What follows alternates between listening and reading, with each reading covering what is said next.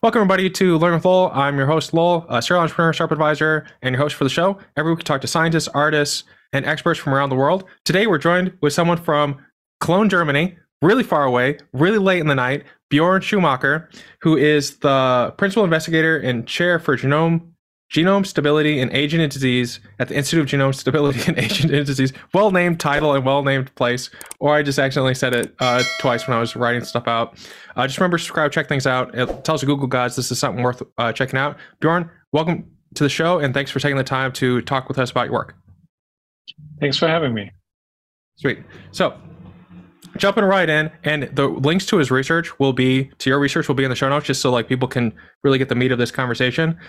How does your research into DNA repair mechanisms differ from other approaches, like just on a high level, in aging associated diseases like cancer and other things? Like, what is basically your special sauce as it relates to the field of aging and DNA repair and damage?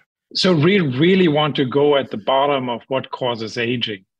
And there are human syndromes, very severe genetic diseases, where already children age. Within the first decade of life, not even being teenagers, they already have the appearance of old people and develop age-related diseases very prematurely. They die before their teens of neurodegeneration, atherosclerosis, and these typically age-related diseases. What's the underlying cause for that? It's defects in DNA repair. They have a single gene mutation in DNA repair, which accelerates the entire aging process.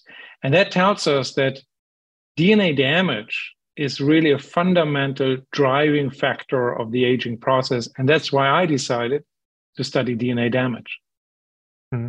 Do you remember the moment that you first were exposed to this idea that you wanted to, that made you wanted to spend so much of your life on? Do you remember like what was the thing that like tips you over to say like, this is something I want to spend so much of your life on it?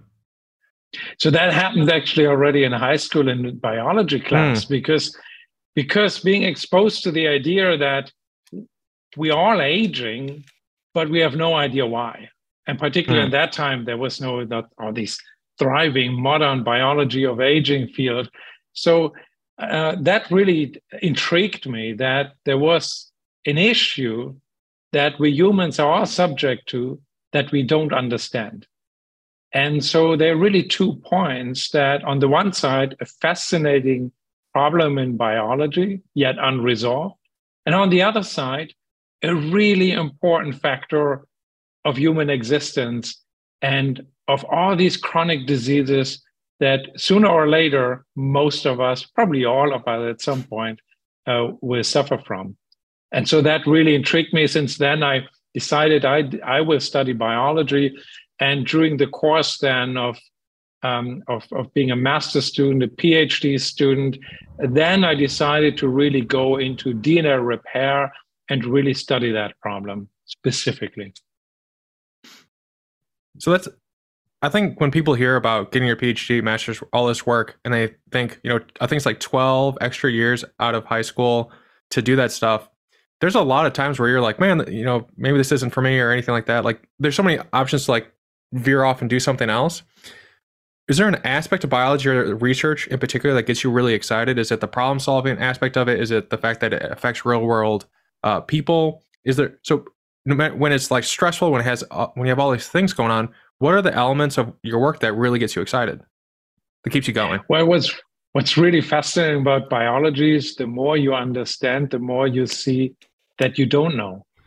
And it's an ever-evolving field. And there are no limits to that, because what we know nowadays of biology is probably only really the tip of the iceberg. There are so many unexplored mechanisms. Today, there are completely new avenues of research that we are exploring. And so this happens all the time, that you start wondering how a process, let's say programmed cell death, for example, how does it work? And then you find the very first genes. And then the more you know, you investigate it, you find how it is embedded in the entire complexity of a cell, then from a cell to the tissue, to the organ, to the organism.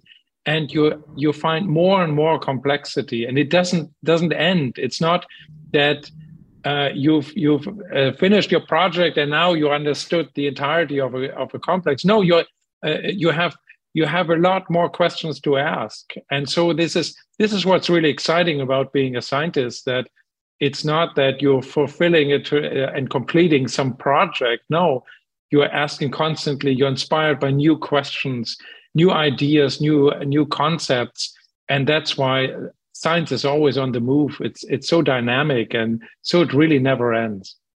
There was a website, and I hope it's still up and I can find it to put it in the show notes, but it started with a human, and then it had like a dinosaur, and then it went to an airliner, and then the planet, and then it went to the sun, and then it got to the point where like the sun was the size of a human, and it kept getting bigger. But like there's these things in the universe that just made us look like not even a speck, like the speck of a speck. So you can go all the way up and see these massive scaled things that make even our sun seem small. And the sun is like, I think it's like 27 Earths in width. Like that thing's big, but it's not big as the things out there. But you also go down, and you'd go into the human, and you go to the cells, to the organs, to even in the cells itself. And it was just like each stage, there was a whole universe.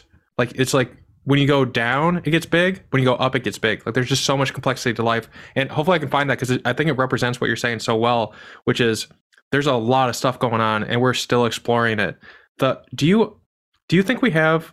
I guess you can't know what you don't know, but when you're doing your research, when you're having ideas and you want to test hypotheses, are there things that you want to test that we just don't have the tools to assess for? Or do we have sufficient enough tools to research all the ideas that you currently have? Like, but that's like, it's kind of like, how do you prove a negative kind of a question? But do you have everything you need to answer every question you've ever thought of, I guess, in reference to what we're talking about? So this is a very good question, because we are obviously limited by the methodologies, by the technology that we have. And technology has driven science, and science has driven technology. So that there are limitations. And I give you a very important example, particularly in regard to aging research. So what we do in biology is usually that we're trying to use model organisms. Model organisms are animals that are established in the lab, and they can be, cultivated under standard conditions. And we know them so well that we can study a lot of things. So for example, the nematode has been really the workhorse of aging research. It lives 3 weeks. So, within a PhD thesis work, you can actually do some real aging and longevity experiments. And you have Drosophila, and you have you have some vertebrate species like the killifish nowadays. Naked mole rat is coming up. The mice have a very important role here.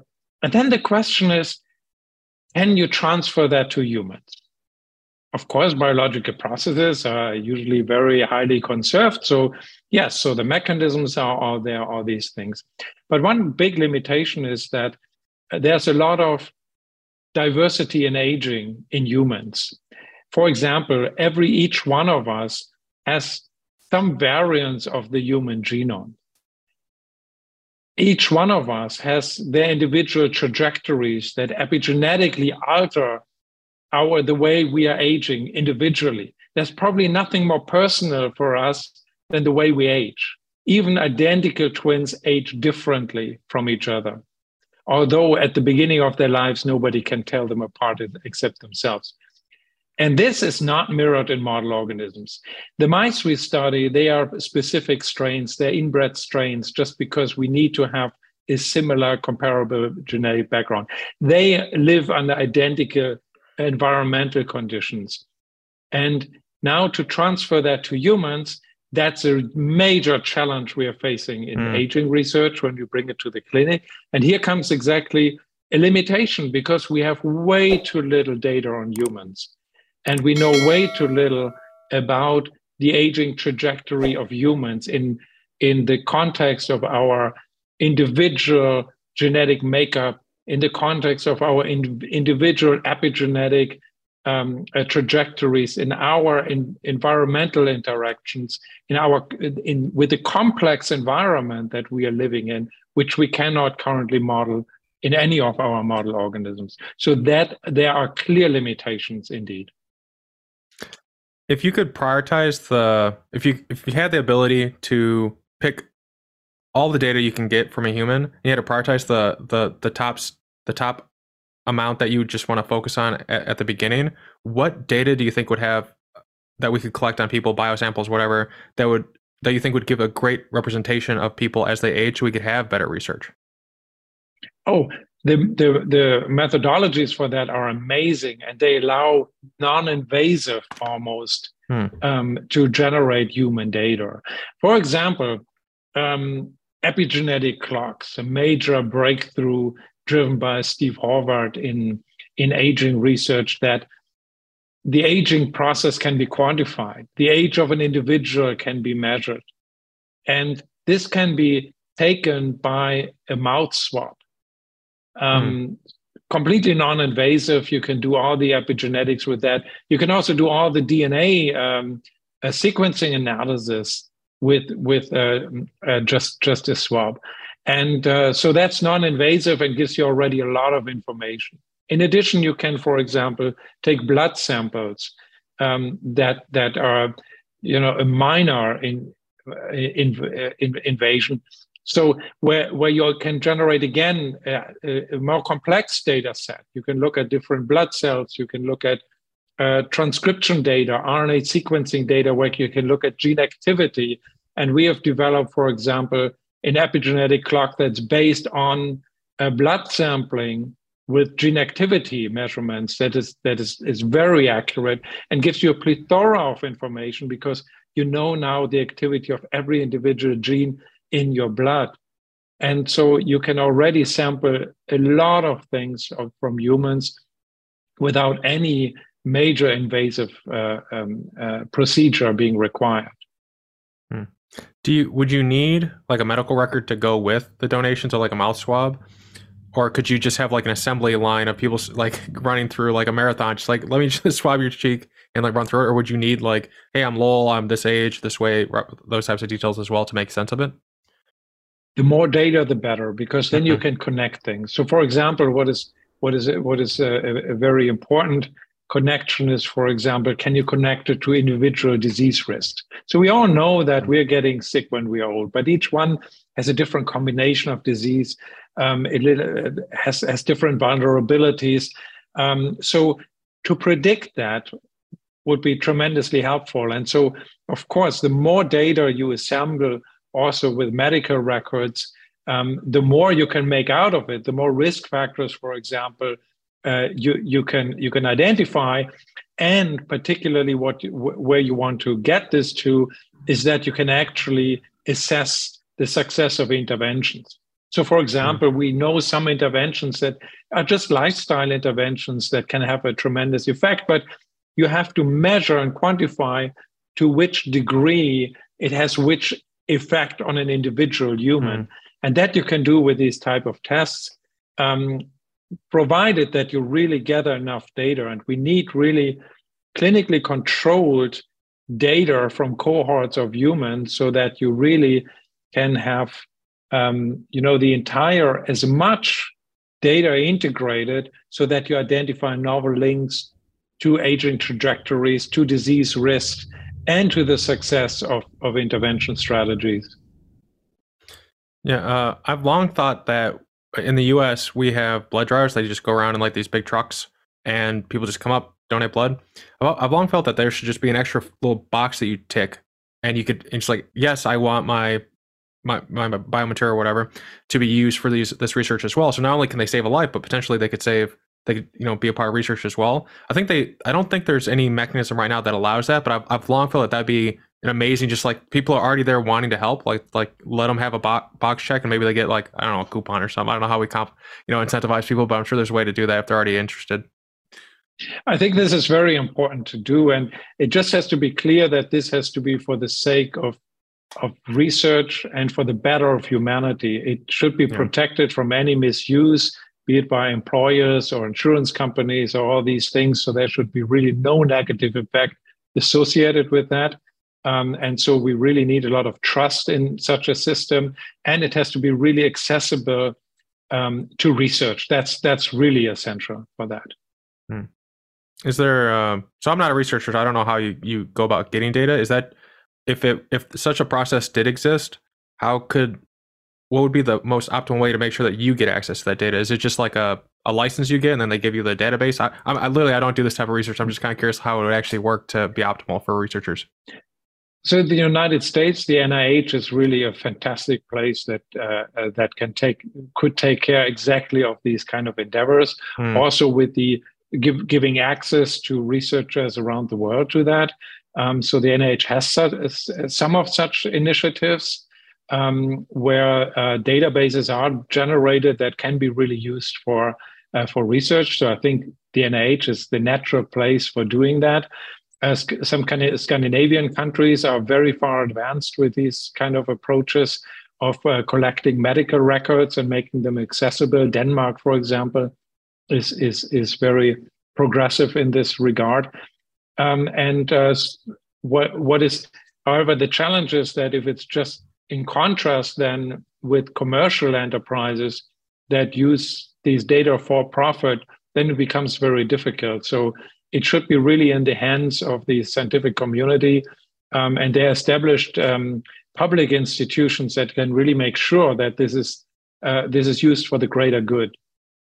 Yeah, I was reading the other day that the guy who figured out insulin, he gave the patent up for $1 because he thought no one should have to pay money. And then in the U.S., for people not in the U.S., there are people price gouging insulin to the point where people couldn't afford to live and people were dying. And I think they're still dying from it. And they're starting to put in controls on it now. But from going from $1 trying to do something good and just trusting that people would not use it, I think, yeah, like you're saying, like the scientists, unfortunately, because of people like this, have learned you have to have a hand on it to make sure that it's taken care of in the right ways, or else, you know, someone who wants to make like way more than $1 is going to, you know, take advantage, which is really unfortunate when someone invents something and so purely just wants to give it up so that no one has to suffer that way. To have it twisted, like I can't even imagine what that feel like to that scientist. So I'm all for this type of stuff, and I hopefully more people, you know, I don't think anyone's against it, other than the companies. And at the same time, I bet the people at the companies are like, why am I doing this? It's like, oh, for a paycheck. So, but everyone's always it's like a nesting doll of people at the end of the day. Are there places in the world that seem to be leading the charge on longevity? I know America spends a lot of money on research. I think that's like the big thing we do. We just love spending money. That's like one of our things. But when you're reading and you're able to see the advancements coming out, are they coming out of certain areas in particular around the world? Well, yes, of course. The United States is a leader in the scientific world. It's also a very large size. If you're saying that the United States spends a lot on research, I would contest that, because it depends what you mean on spending a lot on research. If you compare to what other things are spent on, it's still very minor. I mean, if you compare it to the defense budget, I think it's a joke what is actually invested into research and into the advancement of science that can really be so beneficial for humans. And I find it scandalous that we have goals of spending 3% of the GDP in science and development. I think that's completely under-ambitious. We should have much more ambition to really invest into science that has brought us so much advances. I mean, the life expectancy of nowadays, that's advances in hygiene and medicine. They were really driven by science, by understanding how pathogens work, how we can mitigate pathogens, protect us from adverse health effects, all these things. So it makes a tremendous difference. And it's also the driver of our economy is research, education, and that is really driven by science. So I think we should really reconsider what importance our society should really give to science, to research, to education. That is really the fundamental basis for our economy and for our well-being. Mm-hmm. I think NASA in the United States, people always assume they have a big budget, but I think it's like 0.4%. It's like, it's nothing. They're really punching up in terms of their budget. They're able to do a lot. But I sometimes I wonder, like, how much money do, if we could just invest an unlimited amount of money to reach the threshold of curing aging, like I wonder how much that would be. But you can't really know because there's like so much to do, right? There's so much fundamental research left to do. One thing I talked with Michael Levin, who recently was on, I asked him this question of like, why is it that when cancer starts being its own thing in the body, why is it that it can be immortal? And he changed the question, like, why is it that things are not always immortal, considering like they're, like cancer cells are that way, germline cells are that way. And so I'm wondering, I didn't ask him this question, but I'm excited to ask you this question, which is, we in your research, and generally people can look this up as well, but the germline is roughly immortal. I think Richard Dawkins wrote a book called The Mortal Gene or The Selfish Gene or something like that. What are the corrective mechanisms that allow it to last so long? I think in one of your talks, you said that roughly our germline is like 200,000 years old. Or somewhere around there, if I remember correctly. So what are some of the mechanisms that allow that to happen? So that's really the fascinating question. And that's really at the center of our current research to figure that out, right? Mm-hmm. Our germ cells are indeed indefinitely perpetuating. And as modern Homo sapiens, they're 200,000 years old, and yet their ancestors go back way, way longer. So there are some mechanisms that allows them to survive for generation and generation and generation. And their immortality is also the reason of our own mortality, because once they are passed on to the next generation, and the next generation is now able to carry them on as well, we no longer matter to evolution. There's no reason anymore why we have no fitness contribution anymore on the further fate of the human genome. So we are disposable, and so we can age and decay and die. And that's exactly this distinction. Why can germ cells do that, but our soma cannot? That is really the exciting question. And the answer to that is that there's a combination of two important mechanisms, at least. The one is the repair, the maintenance of the genomes in the germline that is just much more proficient than the maintenance of our somatic genomes. Because our somatic genomes just need to last for our individual lifespan, the germline genomes are passed on. And so repair is an important aspect, but then also selection to make sure that whatever is selected for being the critical oocyte that is about to be fertilized in the end, it's really the right one. There are selection processes before. If there's damage early on in oogenesis, oocytes are eliminated before they, so that a damaged genome cannot be passed on. And so there's a very high degree of selection there. And the combination of these two processes ensures then that stable genomes are maintained for generation and generation. And what we are trying to do now is to take this level of genome maintenance, of repair, and transfer to the somatic cells to give them germline-like repair abilities. And this is exactly what where we have just recently produced really the groundbreaking discovery of such a master regulator that limits the repairability of somatic genomes. I think the research they came out with is called the DREAM complex, if I remember right. Exactly. So I had a specific question regarding the DREAM complex, and I wrote it down so that I would get it right. So it's really great. Anyone who wants to like keep up to date, like go to your Twitter, which will be on the show notes, because you actually talk and engage and get excited for this work. I think sometimes people forget that like scientists are people. And people get excited, and if they're working on something, I don't know. I love actually like seeing the passion behind things. So, but anyways, to quote, the worms with defective DREAM complex are extraordinarily resistant to every type of DNA damage we tested because they have now the efficient DNA repair capacity. That normally only the germ cells have. So my question is, what benefit does the DREAM complex have? Just on like, and then we'll work through it. But what benefits does the DREAM complex have that it normally handles that may be a concern when they're downregulated. So in it being downregulated, it's able to repair and do all these great things. But sometimes if something, like, does it have a function that once downregulated, like, we need to be mindful of? Yeah, so that is obviously a very interesting question, because if you could improve somatic DNA repair, why on earth wouldn't you just do it? But instead, the DREAM complex is repressing repair in the somatic cells. And we looked at that. What could there be a trade-off? Usually there are trade-offs in evolution, right? That if you change one thing, you lose another thing. And so in evolution, it always is the most important output. How much progeny do you produce in which amount of time? And that's what we looked at. And we used the nematode, this workhorse of the aging field, C. elegans, to answer that question, because it's much easier to do whole organism research.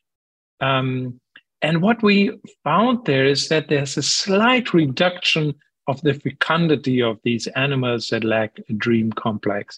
So our interpretation is that there is a trade-off. There is a cost associated with now improving the maintenance of the soma, because normally you would take resources from the soma to the germline to make sure that you produce as much offspring in as rapidly as you can. But now, because you invest more into somatic DNA repair, you diverting now these resources, keeping them into the soma. And that is essentially what we propose is the trade-off. So there is a trade-off. In an individual, you don't see much of that. But when you imagine that this goes on for generation after generation and generation, there would be a fitness disadvantage of having these high somatic repair capacities, which in the very short lifespan of such an animal, you wouldn't really need. It's just, you know, for humans like us who now live way, way longer than in our evolutionary history, we really want to have that stuff. Mm-hmm. Do you mean with fecundity? Do you mean the cells and they're able to reproduce, or is it? Oh, sorry. Or like people? Fecundity means just the number of offspring that are produced per individual, and that is slightly lower. Oh, okay. So the a potential trade-off would be like maybe we have to do like IVF if it like has a similar effect in people? That would be extreme, because in people you just invest much, much, much less relative from your resources for reproduction. It's not comparable to what a simple worm invests relative from all its energy expenditure into reproduction. And then continue with the DREAM complex. How do you expect to regulate? I think you're about to do mice, if I'm remembering right. But how do you? I guess we should go to the mice, because I was just thinking, like, how would you regulate that in humans? Like, would it be like a CRISPR gene therapy that would come in and, you know, basically downregulate it? Yeah, but let's just go with that. How would you regulate this in humans? So we showed actually as a proof of concept, we inhibited a kinase that is responsible for assembling the DREAM complex, and that could produce the very same effect. We saw then an induction of DNA repair genes in human cells and resistance to different types of DNA damage. So as a proof of concept, that works. And based on that, we are now really poised to develop real therapeutic strategies that we can then implement initially in mice, where we also have produced some proof of concept that this works, and then really go into humans to improve DNA repair in humans and get all the beneficial effects. But with every therapy, of course, you have to really work on the specifics of it to make sure it's safe, it can work effectively, and it has then a really pronounced effect on enhancing genome stability. And this is exactly what we're working on now. Is it your ambition when it's at that stage that you and the university would license it to a pharma company to take it the rest of the way? Or is it your intention to just keep going and actually form your own company of some kind to see it to that end? Yeah, so pharmaceutical companies are great to get something in the clinic at the very end and do the phase 3 trials and then do the marketing for, you know, getting your drug out there. But they're not the innovators that develop the very new concepts. And that's why we are indeed planning to do that as a biotech to really be innovative and take this completely novel approach that nobody has really been able to take ever before, because for the first time, we have a master regulator. We cannot only activate one repair mechanism, but all of them. Because you have to imagine that DNA damage consists of hundreds of different types of DNA lesions, because every single cell in our body experiences up to 100,000 DNA damaging events every single day of our life, and they come in a wide variety of different types of damage. They require then distinct repair mechanisms, highly sophisticated repair machineries, and we for the first time can now improve the function of all of them, and that's fundamentally new, and that's why we are now really developing approaches to bring this completely new concept into a therapeutic setting. And so it sounds like because it's so upstream, it has the capacity to hit so many things downstream. How long do you think it would be? I don't know how long it takes to do the mice research. Are we thinking like the next like 5 years? This would be something you translate into a startup to see it to the end? Or is this like what's roughly the timeline that people can expect for your research? Yeah, so in the current system of medical research, you need to go for specific diseases that you treat with that, and there are clearly age-related diseases that where the molecular causal link to DNA damage is absolutely clear. And so you would go for disorders, you would go for some of these progeroid syndromes where, as I said at the very beginning, that because of a repair defect, the children age very rapidly, and it's very important that we find therapies to help these children. And so this is a stepwise process of how you would then go into the clinic. The future of medicine that we envision is that you prevent diseases, a future where you don't even get sick anymore because you prevent diseases by maintaining health, by maintaining function, by maintaining the genome, prevent damage, prevent disease, lower the risk factors of age-related diseases, and stay healthy. That's the future. The future is preventive medicine. But that requires a paradigm change in medicine that I hope that it will come. The sooner, the better. Currently, of course, it's about individual diseases. That's how our system is made. But I think there's a lot of incentive right now to change that and really target health maintenance instead of disease once it's there. Yeah. So if there's diseases where this type of thing is a bad thing when it's, you know, not properly regulated, are there populations of humans that we've seen that live a long time that happen to have this naturally a part of their system? Like the DREAM complex already downregulated? So it's currently unknown because this is very new. Of course, the DREAM complex is known for a long time to regulate cell cycle genes. But its inhibition is insufficient to itself bring cells into the cell cycle. So that's why we also believe that it could be a very safe way to really specifically target this function of improving DNA repair.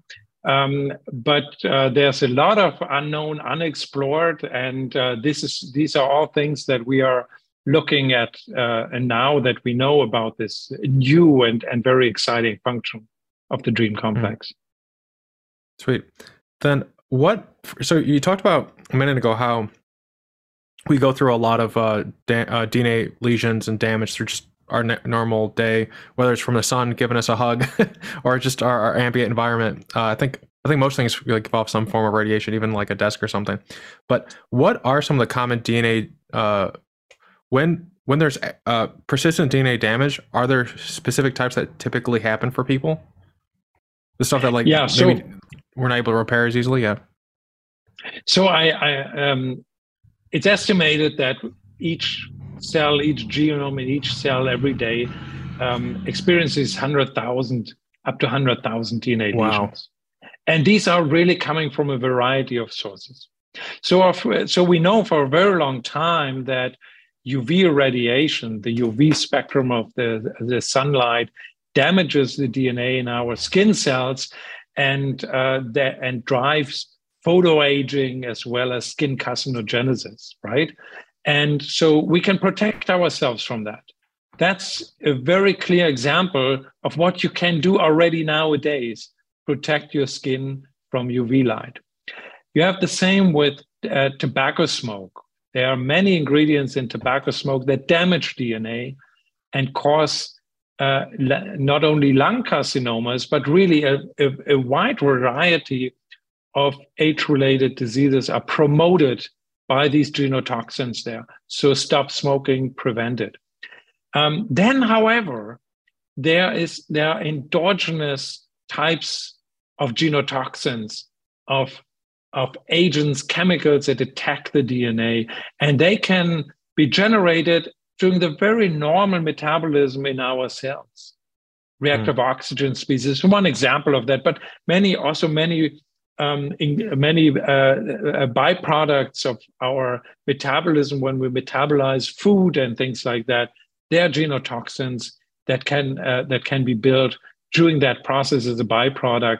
So, and then there's spontaneous DNA damage. So very spontaneously, bases can be lost from the DNA, and this is inevitable. So there's a large part of inevitable DNA damage, and there's some part, particular environmental genotoxins that we really should get rid of. So we can do a combination of really mitigating at least already the damage that comes from the outside. Like we were saying earlier, when you learn more about biology, it almost feels like a miracle that like we get to, like we're around, we're able to do stuff, we're thinking creatures, like you hear all this stuff that's going on under the skin that you don't have to think about. It honestly feels like a miracle sometimes when I hear about it. It's like a very beautiful system. But so this kind of relates to a fan listener question. So I think I'm going to grab that one. So the name is Dan the Purple, which I assume is fine to say your name, Dan. So this is the question. If I remember correctly, a previous paper of his which posited DNA damage as the primary underlying cause of aging included the lack of a known mass regulator of DDR as a weakness of the theory, as it made it difficult to test the effect of broad changes in DDR on aging. The implication here seems to be that they predicted that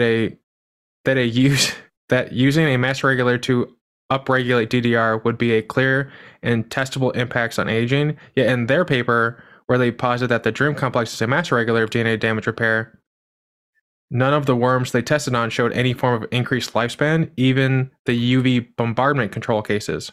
How do you reconcile the differences? And I can read it again because sometimes I'm mildly dyslexic in how I read things. So maybe I can explain what we found in terms of lifespan. So in C. elegans, in contrast to humans, just a defect in DNA repair is insufficient to accelerate aging. In humans, we know one defect in the DNA repair genes greatly accelerates aging, 10 times sometimes. In worms, we require DNA damage from the environment, probably because it's so short-lived. So we need to apply DNA damage. And then we accelerate aging just the same way that endogenous DNA damage in humans accelerates aging. So we need this DNA damage from the outside.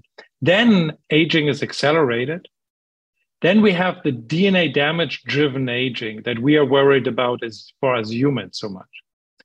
And when then we have a mutation in any component of the DREAM complex, the lifespan is greatly extended under these conditions. So DNA damage-driven aging can be effectively antagonized and overcome by inhibiting the DREAM complex and improving DNA repair.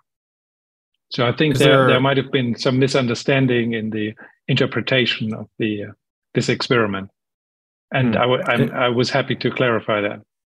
Yeah, how much longer do the worms live when you're applying the DREAM complex? Do they live like a little bit longer, or? Yeah, so it's highly significant, the extension of the lifespan that we find. It's really a tremendous effect. Yeah. Then, so another question related to your work, I mentioned before we started rolling that a lot of you wrote in and asked questions, and if you're a subscriber and you ask a question, it goes to the top. So, but in terms of DNA damage, and this is enough concentrate, people have the weirdest names, like in terms of like what they put their side names are. But in terms of DNA damage, what is the difference between younger and older people, and when does he suppose restoration will become practical? I think we addressed practical, but is there a difference between DNA damage and DNA damage repair in a young person versus an old person? There's a long-standing debate about that, and there are. It is possible that there's declining DNA repair ability with aging. The clearest evidence we know for this is that a measure of DNA damage is the accumulation of somatic mutations, because mutations are one of the outcomes of DNA damage. So some of the damage can result in mutations. And mutations now you can measure very, very accurately by DNA sequencing. And there have been great advances in recent years where it was indeed shown that the rate of somatic mutations increases with age. And that's a clear indication that indeed there's waning DNA repair abilities over the course of aging in humans. So then there are also a lot of reports on DNA damage accumulation in the context of dementias, of neurodegeneration, and just with natural aging. So there's really a whole body of evidence how this DNA damage increases to levels in aging that it really leads to dysfunction and degeneration. We often looked at other animals as inspiration, like axolotls for regeneration, whales and their ability to not have cancer. Is there anything that humans do in terms of aging that's better than what we see in the animal kingdom? Or are we about average? Well, I think we have we should keep in mind that we are really on the trajectory of maxing out our human longevity. You have to imagine that in our traditional settings, up until 150 years ago, our life expectancy was mid-30s. You take out the high child mortality, it would be about mid-40s then. And that was our life expectancy for thousands of years, probably. And now we've doubled that. Now, in just 150 years, we've doubled our life expectancy. And so all these diseases of aging, we're really getting in this extra time that we have gained nowadays because of our advances in our civilization, right? Hygiene, medicine, all these better living conditions. And so for the time that we used to live, we were actually pretty good. But now with this doubling of life expectancy, I think it's not unexpected that we're getting a variety of diseases, and other species get the very same diseases when they just get old enough. We have this with laboratory animals, for example, and mice that now live 2-3 years in the lab, while out in the wild, 90% of the mice die after 6 to 8 months of their lives. So it's a tremendous extra that we have already. So we are already really privileged with the years that we have. And I think it's not very surprising. Our genetic makeup is just not made for these very extended lifespans we have nowadays. So in a way, we already know then we can get some extra with, if we live healthy, we do sports, we we watch our caloric intake and all these things, so we can even get a bit more out of it. Yeah, I think even zoo animals, like the ones in the wild versus in the zoo, some of them are double the besides turtles. I think turtles are just beasts. I don't know what takes them down besides like rats, but like zoo animals will live a lot longer. Granted, they are sometimes very sad animals. If you ever look at the predators, they all have sadness in their eyes. It makes like everything that isn't a predator. I like it being in a zoo, but predators, I always feel like they have such sadness in their eyes, and it makes me sad to look at them. But is there with your we look 15 years in the future, your therapy's out there, it's affecting the population in a positive way. How long do you think people will live if they were given it at birth? Like what roughly? How long do you think people would live in addition? If people live on average, I think the average male is like 76 years old, and I think the average female is like 84, somewhere around there, which women get a bump, which is good for them. But how long do you think the average, where do you think the average would go? So that's a very, very good question, of course. And I'm very eager to explore that, how much extra, particularly health span we can get. I mean, we're not talking only about, a few more years of life at the end. We're talking about health span and living a healthy, long life. And I'm very eager to see how much of that we can achieve with improving DNA repair. I'm very confident that we will see very beneficial effects once we explore the entirety of how we can therapeutically apply this. Currently, it's thought that there's a maximum human lifespan of about 120. I think there's good evidence, particularly epidemiological evidence, that this is actually really the case. And the biggest challenge is now filling this lifespan we have with health instead of disease. We have long disease periods at the end of our lives. It's thought it's on average like 13 years at the end of the life. On average, we spend with disease, with chronic diseases, and this is what we want to tackle. This is what we want to change. We want healthy aging. Mm-hmm. Yeah, I think that's one of the exciting things about your research is it tackles both health span and lifespan. Sometimes people feel like it's going to be a trade-off. I'll live longer, but I'll be sad, or I'll be healthier, but I won't live. Potentially live the same amount or less. If you were to take the nematode extension of life and apply it to humans, would it like move it to like 90, or would we get closer? Like how much closer do you think we get to the 120? Yeah, I think this we really have to see once we have this therapy in humans and see how exactly we can tweak it.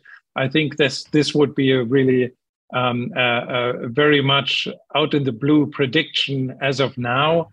Yeah. So I think we will have to do more research to really get a very clear handle on that. So I wouldn't make predictions here. We really have to take this step and develop it further and really see how can we get the best window of opportunity here.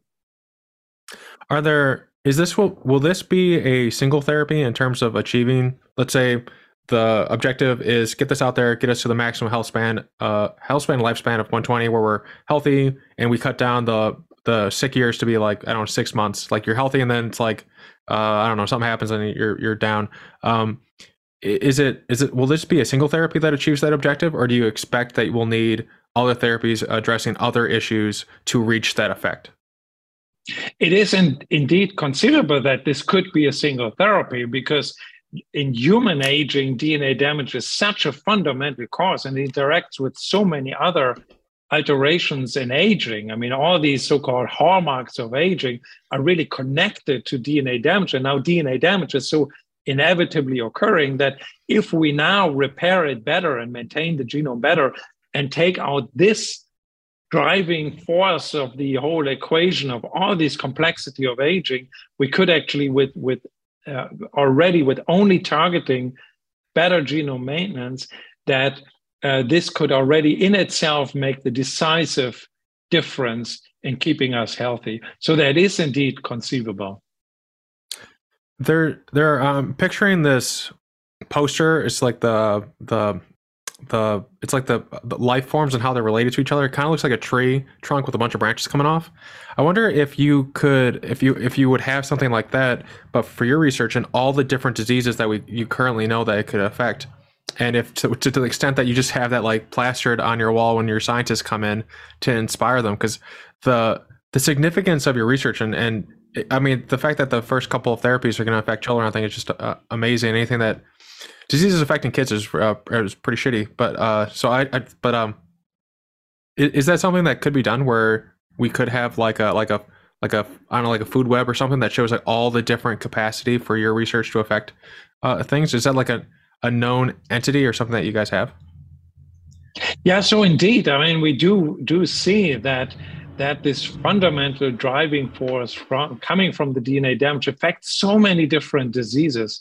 I mean, we see neurodegeneration, we see cardiovascular disease, we see we see bone disease, we see muscle wasting, all these things we see when just DNA repair is not functioning properly. So this is why we can link our mechanisms of improving DNA repair to so many different diseases. And that's what really excites us about this. So there's hurdles in front of you, of course. Of the ones that you see or that you suspect, basically, what help do you need for the audience, for people listening in? How can we help you forward so we can get this sooner, I guess? Yeah, of course, it's really important that we find funding for developing this further. This is absolutely essential. I mean, we need to really make investments into really developing this to real therapeutics. We have now put, based on our basic science, the groundwork for that, the conceptual breakthrough we've made. Now we need to take the next step. And for that, of course, we need significant investments to really bring that into therapies, into molecules, drugs, and then complete preclinical studies to really bring that towards the clinic and really make sure that we're not delaying, that we can bring this to humans and to the benefit of human health. I think the VitaDAO does crowdsourcing. I think Lifespan does some crowdsourcing. I think it's been a couple of years since they do that. And I know SENS is like my favorite nonprofit in this space. Their tax returns are beautiful and they communicate all their stuff real well. There are other organizations that get really angry if you ask for their tax returns. But is there an opportunity for something like that for you guys, or do you expect you'll partner with SENS to get grant money? Are you going to do like a crowdsourcing so people who are really excited can help you out? Like how can like the average person basically be supportive? Yeah, I think these are very interesting ideas, and we will certainly happy to talk to organizations that facilitate also these, this participation of people who are enthusiastic and really want to invest on the right spot. Mm-hmm. I think Michael Forrest, whose episode is going up on this upcoming Tuesday, he did a crowdsourcing thing to do his research, and it was successful. So that's pretty cool. So there's definitely an appetite out there. And I think SENS right now is looking for applications, so that might be a good use. But anyone listening in, if there's someone out there that would be really good to connect Bjorn with, if you just message me or like put in the comments, I'll send it along. This research is incredibly important. To get from where it is now to the point where you could be at the point to translate it out, is there an amount that is needed that is known? Is it, I think Lisa from SENS said that it's roughly like 1 to 5 million to complete out one of their branches of research. Is it roughly like that?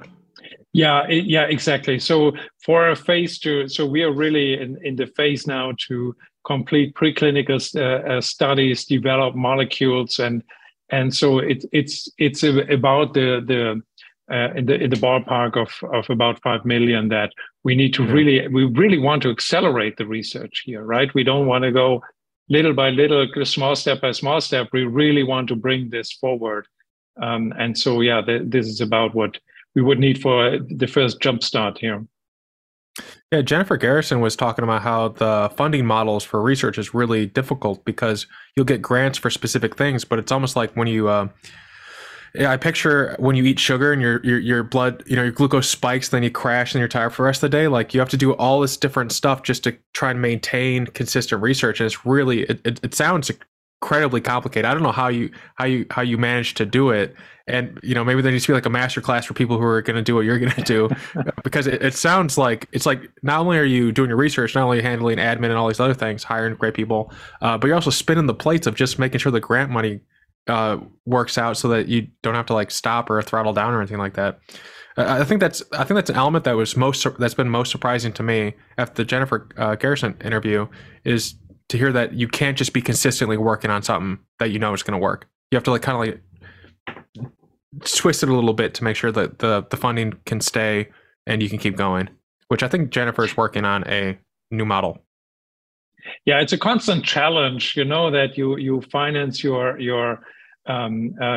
research, and there's way too little blue skies research funding available, and also you need to sometimes have a long breath, right? You cannot just do short term, you know, yeah, 2, 3, 4 years research. You need to be in for the long run. And for example, for the DREAM, we've really worked on that for 6, 7 years now, before we were completely ready, because, you know, new concepts to develop, it's not just like a click.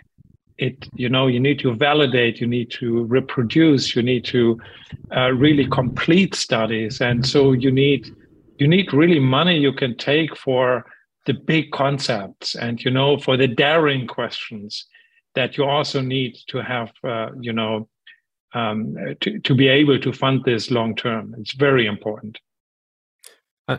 The thing that I found really weird, as you look at history, and we were talking about history before we got on the camera, but we used to start projects that wouldn't finish for 100 years. Like, I think Notre Dame took like 100 years. I think there's another cathedral in Spain that's finishing up and it's been going for 100 years. We used to really dream big, and now it's like, oh, you have a project for 10 years, like that. Like, we're living longer. You think we'd have larger ambition? So I'm here in Cologne, the Cologne Cathedral, the world famous cathedral, took since 1248 to be built and was only finished in the 19th century. So wow. This is the long-term vision for truly great things sometimes, you know, but we can be a bit faster for that, because we're not building a cathedral, but I think it's important to realize that that some things do need time to develop, and we need to have the perspective to really complete really daring and transformative science. It's maybe a good idea is, if your team is ever being like, man, this is taking a really long time, you can just take them to that cathedral. And they'd be like, well, it's not taking this long. Let's see. It can kind of like give them perspective, which is always fun to do. For people who are, you know, becoming scientists, doing citizen science, or just trying to be more involved in this field, the roughly 25 to 35-year-olds, they're in their first profession, they're looking for other ways to just give back and be a part of things. What advice would you give to the, you know, the scientist or the person listening in who wants to do more and have a big impact on life? I think it's really fabulous that now so many people come into the longevity field, are excited about it, and in different capacities. I mean, I think for, you know, a young student who is looking for the real big challenge in their lives, I think aging research is really fits the bill, because there are so many things you can explore. So you can engage yourself directly in research. If you're in other fields, technology development, even AI development, engineering, there's so many opportunities. In fact, engineering is actually a really interesting, you know, aspect of where you can, you know, build artificial tissues and things like that. So there are also in finance. If you're in finance, why don't you try to promote the next big discoveries, the next big breakthroughs for human health, the next big biotech pharma industry that really takes on these new challenges And I think there's so many opportunities, no matter what your background is, find a way to link your expertise with the scientific community, but also with the goal of improving human health and really tackle the issue of aging and age-related diseases. Over your life professionally, has there been advice that's been given to you that you realize in hindsight was not good advice that you wouldn't mind sharing so that other people could avoid those minefields? Because sometimes people give advice and it's not good, but you don't know in the moment that it's not good. You only know after it's gone bad. Yeah, I think there's so much of that you have you develop such a high level for frustration, and it's just part of it, because there are so many things where you're disappointed. You work all your you love a project so much, and then you send off a paper and it's not even sent out by the editor, it's desk rejected, or you have reviewers who seem to not even have read your damn manuscript. And this is really frustrating. And I think this is something you're initially really unprepared for, how to deal with that. And I think it's really just an important part of it. And it's always the one thing that nobody tells you is that you are so privileged in doing something you really believe in that you can live with, frustrations and setbacks and all these things. And because doing science, if you believe in that what you're doing is important, is a great privilege to do. And, if you never fail, you haven't aimed high enough. So, it's part of it. And I think it's a challenge that you're running into many situations as a scientist in your career development that you're completely unprepared for. You're completely unprepared. All of a sudden, you need to supervise people. You've never done that before. You've never been trained before on that. And you really need to learn a lot of things by doing. And so this unpreparedness, and then adapt to the new situation, I think it's something really, really important. So you mentioned machine learning and AI tools a minute ago. And one of our subscribers, Mark C, I know I don't know how to say your last name because I think this is your actual name. Mark C wrote in and said, does Bjorn think the recent advances in AI will help to solve aging? And then he to some extent was just saying thank you for being on the show as well and for taking the time, which is thank you, Mark, for that comment. What do you think about AI and how is it going to affect aging?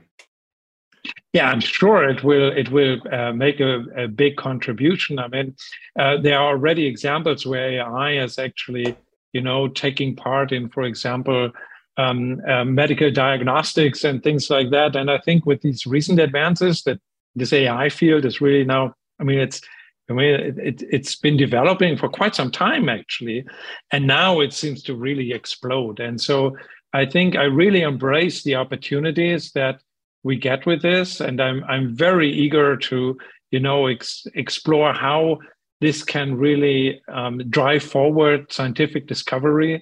And I think it will certainly play a major role also in science and technology. And that's exactly why I think it's so important that people from other disciplines come in and join us and really bring in their expertise, their perspective. Molecular biology as we know it, how was it jump-started in the first place? By physicists going into life science. That has really transformed biology about 80 years ago. And now I think this is an ongoing process. And maybe now the new technologies that are coming in will yet again transform biology and make it even more productive and let us understand the miracles of life even better than we do nowadays. Is there a machine learning or tool out there that you're thinking about implementing in your research to help with diagnostics or anything else you have going on? Or just something that you're on the lookout for? I think it's something we are on the lookout. I mean, we do use a lot of computational approaches in our work already. But I think this we're very eager to see how AI can also expand this further. But it's on a very general note at the moment at this specific point. Yeah. If anyone knows any good tools out there that might be applicable to this research we're talking about, like, you know, send it our way. I believe Richard Dawkins, not Richard Dawkins, Richard Feynman, different Richard, Dr. Feynman, people asked him, like, if all of scientific knowledge was erased, what piece of knowledge would he keep that would basically help restart it as fast as possible? And I think he said knowledge of the atom. What do you think, if you were put in that similar position, that you had to preserve one element of scientific knowledge, what would it be and why? The genome, because it contains all the genes, controls all the information. It contains, it's the blueprint for life, and that we should keep in our understanding. I almost forgot. One of the other listeners wrote us a question. UDHA. So you know who you are. I'll tag you.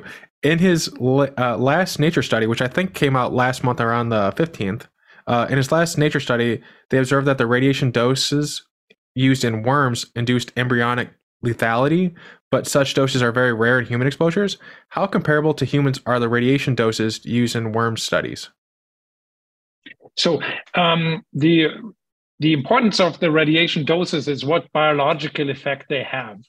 And so that's what is critical to compare. And so it's very typical that the smaller the genome size of a species, that the higher the radiation doses are, but it's more complex even than that. So the importance is that with the doses that we apply there, we get a relative survival that is very comparable with very relevant types of genotoxic stress that we see in humans as well. And the important thing that we identified, we're using this radiation as a tool to induce DNA breaks and then investigate what consequences they have. And the really groundbreaking finding we made was an observation we didn't believe this could exist before, that specifically DNA damage in mature spermatozoa leads to transgenerational lethality and genome instability in consecutive generations. And the types of new chromosomal aberrations that we get, these types that we get from the spermatozoa, from the father's DNA damage, the same structural alterations in the chromosomes that we see in the offspring are alterations we see in humans that invariably come from the father's DNA. And so that's where our results indicate that this is actually highly relevant for humans and for the specific risk factors of mutations that children might receive from their fathers. And so that's why we think this is very important, because we see the very same outcomes in humans. So we can very specifically narrow down the critical time point. That is when mature sperm is particularly vulnerable to DNA damage. And that seems to be very true in humans as well. And that is very relevant, for example, particularly when there's exposure during chemotherapy or during any other environmental or work exposure to radiation. And so there's particular protection should be placed on this period when mature sperm is vulnerable and should not then be used for conception. So the outcomes are very, very similar in humans. Was the surprise that the previous paradigm was that they couldn't be affected at all? They were just a part of the germline that was roughly immortal? Or what was the shocking about it from your point of view? Yeah. So that the effect would be only visible in the next generation. Oh. So because normally you would have a direct effect in the embryos that they would die because they are damaged, but these embryos survive. They form a whole new generation, and only after in the next we see actually the lethality. That was fundamentally surprising. And then we see ongoing genome instability in the offspring.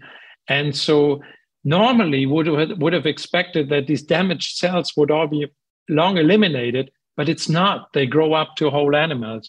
And that was completely surprising, because then you get rampant genome instability. And this, we believe, is could be very relevant in humans, for example, with disorders that are linked to mutations that occur in the germline of the parents. And here, for example, in humans, there are links to neurodevelopmental disorders such as autism, where the biggest risk factor in fact is the age of the father. And with every year, also our germ cells accumulate mutations, and that could be really a major culprit for that.